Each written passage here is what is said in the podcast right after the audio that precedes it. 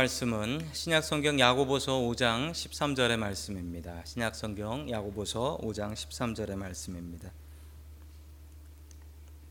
너희 중에 고난 당하는 자가 있느냐 그는 기도할 것이요 즐거워하는 자가 있느냐 그는 찬송할지니라. 아멘. 하나님께서 우리와 함께 하시며 말씀 주심을 감사드립니다. 아멘. 자, 야고보가 가르쳐 주는 두 번째 기도의 말씀을 같이 보도록 하겠습니다.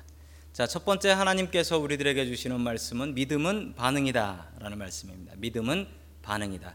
여러분 정말 그렇습니다. 믿음은 반응입니다. 야고보가 야고보서를 썼습니다. 야고보를 누구에게 썼냐면요. 그 1장 1절에 잘 나타나는데 1장 1절을 보시면 이 편지 받는 사람들 그리고 그 사람들의 상황이 어떤지를 보실 수가 있습니다. 우리 야고보서 1장 1절 봅니다. 시작 야곱 하나님은 주 예수 그리스도의 종 야고보는 흩어져 있는 열두 지파에게 문안하노라 아멘. 자 이제 야고보가 썼다라고 하는데 누가 누구에게 썼다고 합니까? 흩어져 있는 열두 지파에게 문안하노라. 열두 지파라면 이스라엘의 열두 지파, 이스라엘 백성들을 얘기하는 거죠.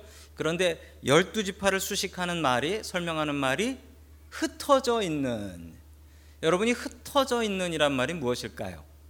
어려운 말로는 디아스포라라고 하죠. 디아스포라. 즉, 한 곳에 이스라엘 백성들 그 이스라엘 땅에 살고 있는 이스라엘 사람들이 아니라 이미 이스라엘에 엄청난 박해가 있어서 이스라엘 백성들이 모두 다 뿔뿔이 흩어져서 살아가고 있는 그때에 그때에 그 사람들에게 썼다라는 것입니다.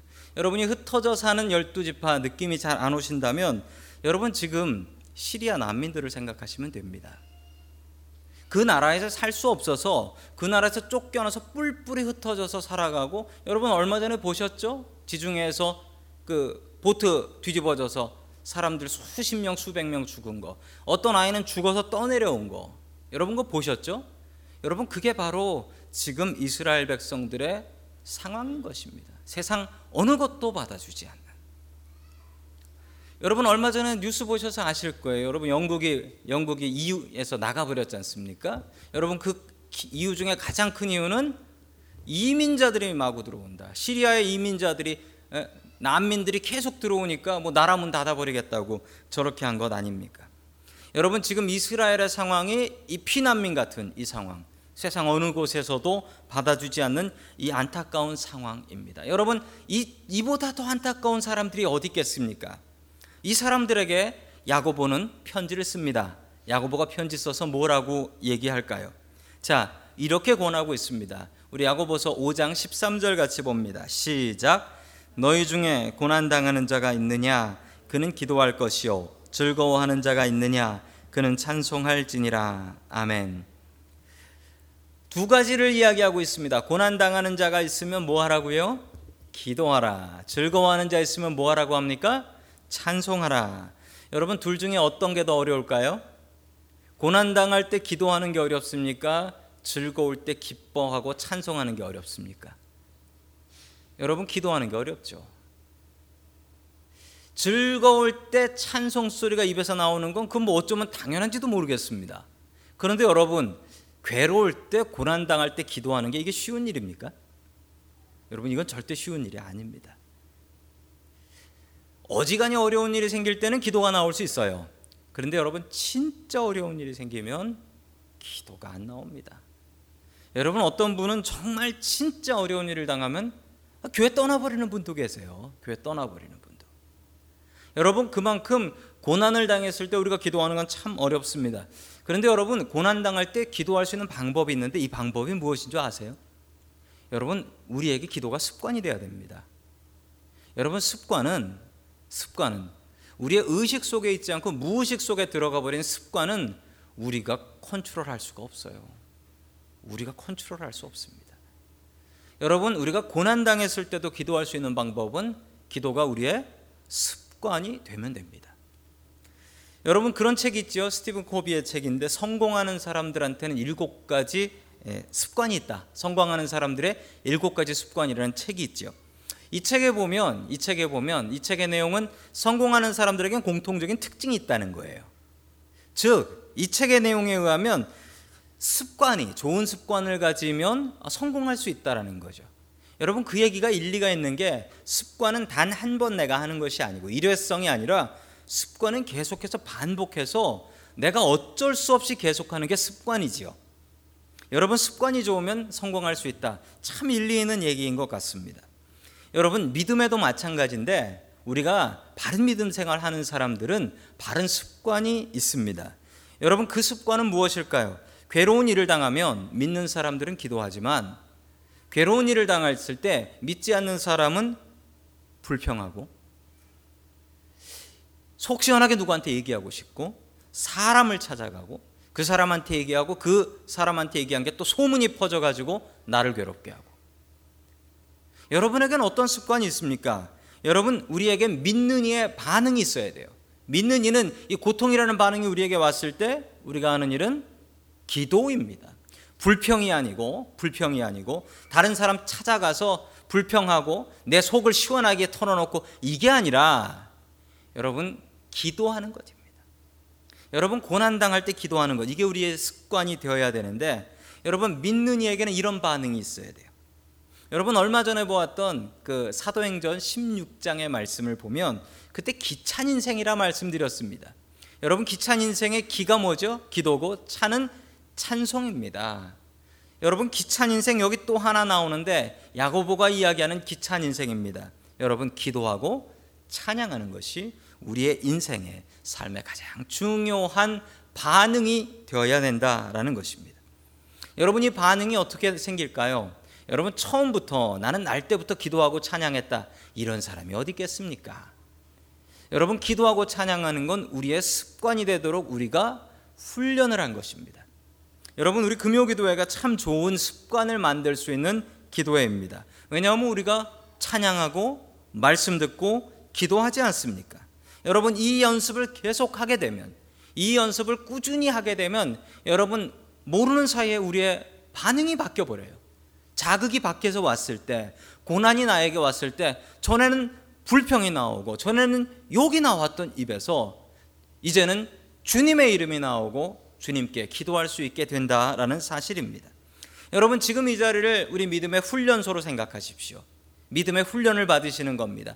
꾸준히 여러분들이 훈련 받으신다면, 여러분들이 고통 당할 때, 여러분들의 입에서는 기도가 나오실 것이고, 여러분들이 즐거운 일이 있을 때에 다른 사람에게 자랑하는 게 아니라 주님을 찬양하는 찬송이 가득할 것입니다. 여러분 괴로울 때 기도하고 기쁠 때 찬송하는 저와 여러분들이 될 수 있기를 주님의 이름으로 간절히 축원합니다. 아멘.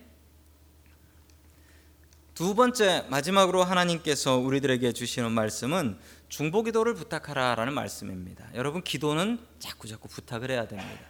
나 혼자 하는 기도도 참 중요하지만 여러분 다른 사람이 하는 기도가 능력이 있을까요? 여러분 다른 사람의 기도가 능력이 있습니다. 여러분 우리가 영적 교만을 갖기 쉬워요. 하나님께서 내 음성만 들으신다. 내 기도를 가장 소중하게 생각하신다라는 영적 교만에 빠지기 쉽습니다. 제가 다녔던 신학교에 구약학 교수님이 한 분 계셨습니다. 이분이 54세였어요. 54세였는데 암에 걸리셨습니다. 암에 걸리셨는데 뭐 어떤 암에 정확히 이름은 기억이 안 나요 저도. 그런데 이 암이 말기암까지 진행이 되셨어요. 그래서 병원에선 가망 없다, 방아망 없다라고 했습니다. 그러자 주위에서 사람들이 이렇게 권했습니다. 아, 교수님, 어느 기도원에 가면 기도 많이 하는 여자 권사님이 계신데 그 권사님께 기도를 받아보시는 게 어떻겠습니까? 라고 아, 권했습니다. 그러자 이 교수님께서 이렇게 말씀하셨어요. 하나님께서 병을 주셨어도 나에게 주셨고 하나님께서 이 병을 주신 건 나를 기도시키려고 주신 것인데 내가 어느 기도원에 있는 그 권사님을 기도시키려고 그곳에 가는 것이 맞겠습니까? 하나님이 나 기도시키려고 하시는데 나 스스로 기도하겠습니다. 라고 회개하고 기도하셨습니다. 그런데 이 교수님이 그러시고 나서 몇 달 뒤에 하늘나라 가셨습니다. 젊은 교수님이었는데 참 안타까웠어요. 그런데 여러분 저는 이 교수님과 생각이 좀 다릅니다. 여러분 이런 기도를 중보 기도라고 하는데 남을 위해서 기도해 주는 기도입니다. 여러분 내 일인데 하나님께서 나 기도시키려고 주신 일 같은데 여러분 때로는 내가 기도해서 해결나지 않고 다른 사람이 기도해야 해결나는 경우가 성경에는 너무나 흔하게 있습니다. 예를 들어 볼까요? 우리 사도행전 9장 17절 말씀을 같이 읽습니다. 시작.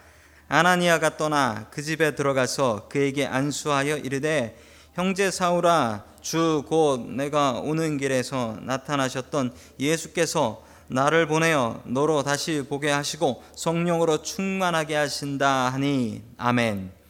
사울이 담에색에 예수 믿는 사람들 붙잡으러 올라가다가 예수님 만나서 눈이 멀어버렸습니다. 눈이 멀어서 볼 수가 없게 되었는데 여러분 하나님께서 바울을 사울인 바울을 기도시키려고 눈을 멀게 하셨을까요? 물론 그렇습니다. 사울이 제일 기도 많이 해야지요. 그런데 하나님께서는 엉뚱하게 사울의 기도를 통해서 눈을 뜬 것이 아니라 아나니아라는 사람에게 이야기해서 네가 가서 사울을 기도하고 눈뜨게 해라라고 하셨습니다. 즉 아나니아의 기도가 아니었다면 사울은 눈을 뜰 방법이 없었던 것입니다. 사울은 실턴 조턴 간에 아나니아의 기도를 받아야 했던 것이죠. 여러분 중보 기도가 이렇습니다. 나의 문제입니다. 나에게 기도 제목 주신 것입니다.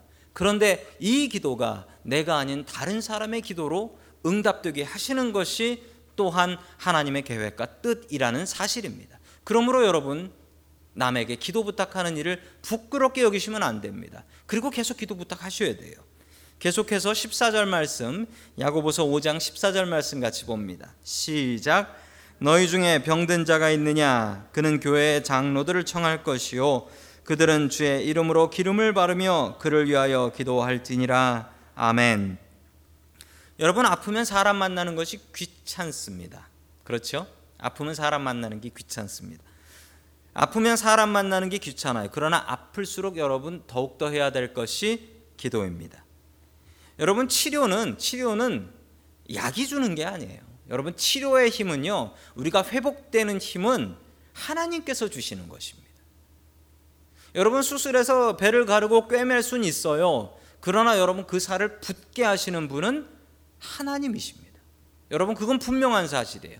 똑같은 약을 먹어도 빨리 낫는 사람이 있고 늦게 낫는 사람이 있고 안 낫는 사람이 있습니다. 여러분 왜 그럴까요? 회복하게 하시는 힘은 하나님께서 주시는 힘이다라는 사실입니다. 여러분 하나님께서 회복하는 힘을 우리에게 주시지 않으시면 그 누구도 회복될 수 없습니다. 여러분 혼자 기도하지 말고 아플수록 더 많은 이들에게 알리고 더 많은 이들에게 알리고 더 많은 이들의 기도를 받아야 되겠습니다. 여러분 성경에 오늘 성경에는 특별히 뭐라고 얘기하냐면 교회에다 알리고 교회 누구한테 알리라고 합니까? 교회 장로, 교회 장로, 교회 장로 즉 교회 지도자들에게 알리고 지도자들의 신방을 받고 그리고 기도 받아라. 그를 통해서 하나님께서 더욱더 치료의 속도를 더하여 주실 것이다. 라고 분명히 야고보서에는 기록되어 있습니다. 자, 계속해서 16절의 말씀을 같이 봅니다. 시작. 그러므로 너희 죄를 서로 고백하며 병 낫기를 위하여 서로 기도하라. 의인의 강구는 역사하는 힘이 크니라. 아멘. 자, 서로 죄를 고백하라라고 합니다. 그러므로 너희 죄를 서로 고백하며 여러분 죄를 고백하는 것이 쉽습니까? 여러분 기도 제목 다른 사람한테 고백하는 것이 쉽습니까?